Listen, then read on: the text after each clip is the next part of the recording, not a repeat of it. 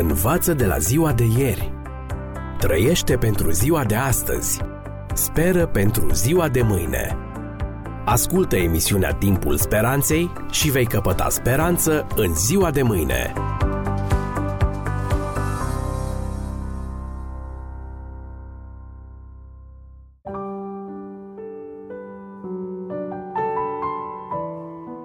Dragi prieteni, bine v-am regăsit la o nouă ediție a emisiunii Timpul Speranței cu genericul Viață fără limite. În emisiunile acestea analizăm lupta dintre bine și rău din viața noastră și din universul nostru, cauza bolilor, suferințelor și morții și, bineînțeles, speranța pe care ne oferă Dumnezeu în această luptă. Și în această ocazie vă propun să medităm la aceste subiecte primordiale pentru viața noastră. Autorul francez Guy de Maupassant a scris o povestire ce o are în centrul atenției pe domnișoara Harriet, o fată bătrână, singură și evlavioasă, ale cărei pasiuni pe lângă cea pentru Dumnezeu sunt arta și natura. Când se îndrăgostește de un artist vagabond, iar acesta nu îi împărtășește sentimentele, domnișoara Harriet se sinucide aruncându-se într-o fântână. Tânărul artist, sub povara vinovăției, meditează la moartea ei. Citez. Mi-am dat seama de asemenea că ea credea într-un Dumnezeu și spera că numeroasele suferințe pe care le îndurase vor fi compensate cumva. Acum a început deja să se descompună și să devină la rândul o plantă. Cea care înflorise în soare avea acum să fie devorată de vite, absorbită de ierburi, iar de acolo avea să ajungă în carnea dobitoacelor, pentru a deveni mai apoi din nou carne de om. Dar ceea ce numim suflet a pierit în fundul fântânei întunecate. Am încheiat citatul. Interesante gânduri, nu așa, dragi prieteni? La urma urmei, la ce i-a folosit domnișoarei Harriet credința ei, dacă în final a sfârșit devorată de vite sau absorbită de ierburi? Chiar dacă am înțeles în emisiunile precedente momentul crucii și toate promisiunile care izvorăsc de aici, totuși ne întoarcem la întrebările care ne frământă. Ce înseamnă toate aceste promisiuni dacă și creștinii, cei care îl urmează pe Dumnezeu, mor la fel ca toți ceilalți și dacă odată morți, se întorc în țărână? Din câte vedem acum, nu există nicio diferență. Cel mai evlavios sfânt este în egală măsură de mort ca și cel mai neevlavios păcătos. Cum să înțelegem atunci promisiunile de mântuire, răscumpărare și viață veșnică?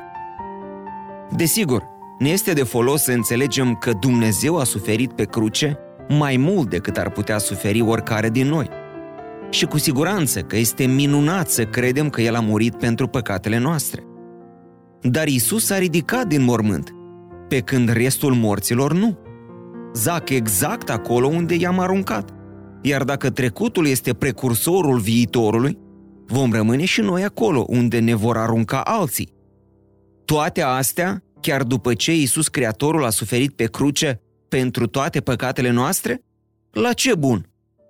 Ei bine, asta se întâmplă pentru că tot ce am discutat până acum a avut în vedere doar prima venire a lui Isus – iar această primă venire, stimați prieteni, după cum vom vedea, înseamnă mult mai puțin decât ce spune Scriptura că va fi a doua venire a Lui. Da, pe bună dreptate am putea să ne întrebăm, ce schimbare a dus crucea? Oamenii încă mor și putrezesc în pământ, la fel ca înainte de venirea lui Isus.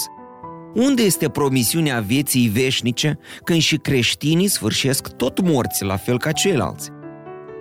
Dragi prieteni, a doua venire a lui Hristos este marea speranță.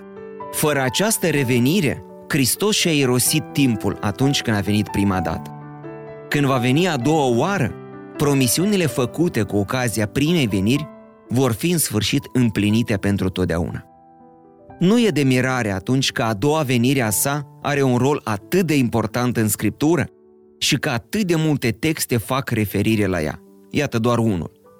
Evanghelia după Matei, capitolul 24, textele 30 și 31. Atunci se va arăta în cer semnul Fiului omului. Toate semințiile pământului se vor boci și vor vedea pe Fiul omului venind pe norii cerului cu putere și cu o mare slavă. El va trimite pe îngerii săi cu trâmbița răsunătoare și vor aduna pe aleșii lui din cele patru vânturi, de la o margine a cerurilor până la cealaltă. Am încheiat citatul. Știm cu toții că după înviere, Isus s-a întâlnit cu ucenicii și discipolii săi. Și iată ce s-a întâmplat atunci. Faptele Apostolilor, capitolul 1. După ce a spus aceste lucruri, pe când se uitau ei la el, s-a înălțat la cer și un nor l-a ascuns din ochii lor. Și cum stăteau ei cu ochii pironiți spre cer pe când se suia el, iată că li s-au arătat doi bărbați îmbrăcați în alb și au zis Bărbați galilieni, de ce stați și vă uitați spre cer? Acest Iisus care s-a înălțat la cer din mijlocul vostru va veni în același fel cum l-ați văzut mergând la cer.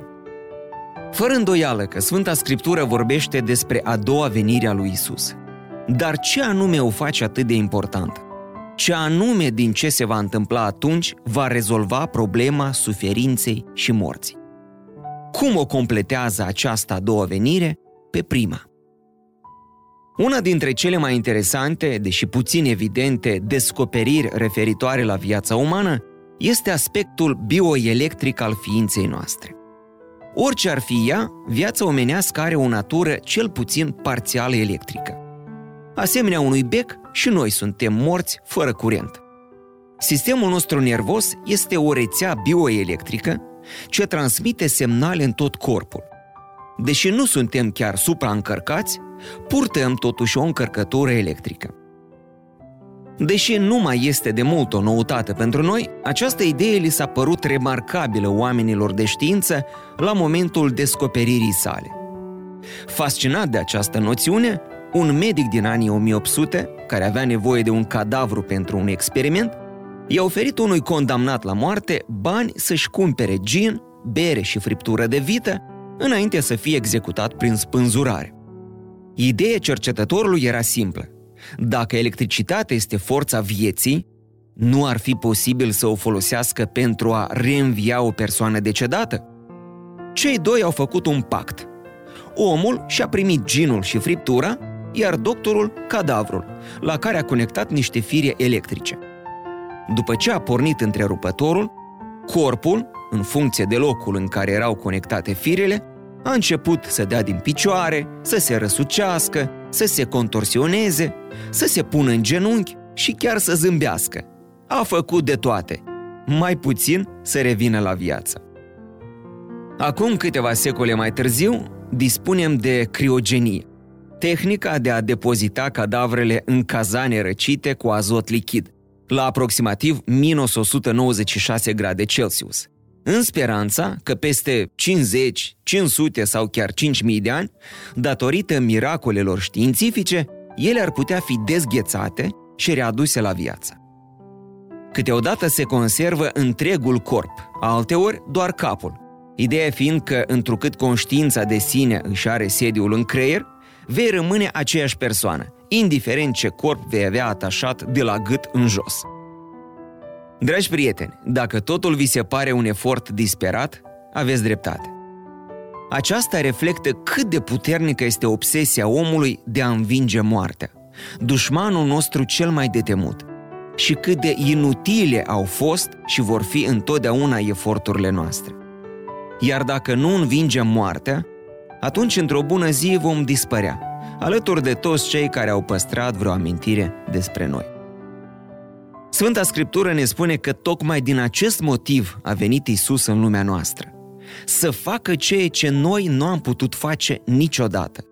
Să învingă moartea odată pentru totdeauna și să redea vieții sensul și scopul pe care trebuia să le aibă de la bun început.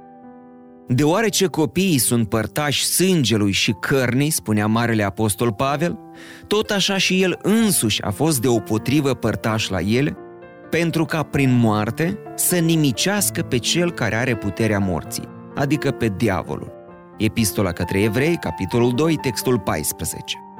Iar în epistola către corinteni, apostolul spune căci trebuie ca trupul acesta supus putrezirii să se îmbrace în neputrezire și trupul acesta muritor să se îmbrace în nemurire. Când trupul acesta supus putrezirii se va îmbrăca în neputrezire și trupul acesta muritor se va îmbrăca în nemurire, atunci se va împlini cuvântul care este scris. Moartea a fost înghițită de biruință. 1 Corinteni 15 cu 53 și 54. Dar din nou ne întrebăm, ce semnifică astfel de texte sfinte dacă cei decedați sunt încă în pământ? Ele, stimați prieteni, ne vorbesc despre a doua venire a lui Isus, când cei morți vor fi înviați. Învierea celor morți nu este doar o speranță. Ea este speranța. Evenimentul care face ca toate celelalte speranțe anterioare ei să fie reale. A doua venire a lui Hristos este punctul culminant și încununarea tuturor lucrurilor care s-au petrecut înainte. Iisus îi va învia pe cei morți, împlinind astfel toate cele minunate promisiuni privitoare la viața veșnică. Orice nu include și acest lucru, nu ne oferă altceva decât superstiții și minciuni. Doar la a doua venire, când mormintele se vor deschide, va fi reabilitată viața, demonstrându-se că nu este o chestie absurdă și lipsită de sens, cum ar fi fost dacă mormintele ar fi rămas închise. Stimați prieteni, când va reveni Isus, în ciuda înțelepciunii lumii, El va apărea pe cer și va vorbi din nou cu aceeași voce cu care a poruncit lumii și vieții să ia ființă. Apoi, prin puterea cuvântului său, cei morți, fie aflați în morminte maestuoase de piatră, fie aflați în stomacurile viermilor, vor învia și vor fi remodelați în corpuri care le vor depăși cu mult pe cele actuale. Aceasta este promisiunea lui supremă, promisiunea care conferă sens tuturor celorlalte promisiuni. Învață de la ziua de ieri. Trăiește pentru ziua de astăzi. Speră pentru ziua de mâine. Ascultă emisiunea Timpul Speranței și vei căpăta speranță în ziua de mâine.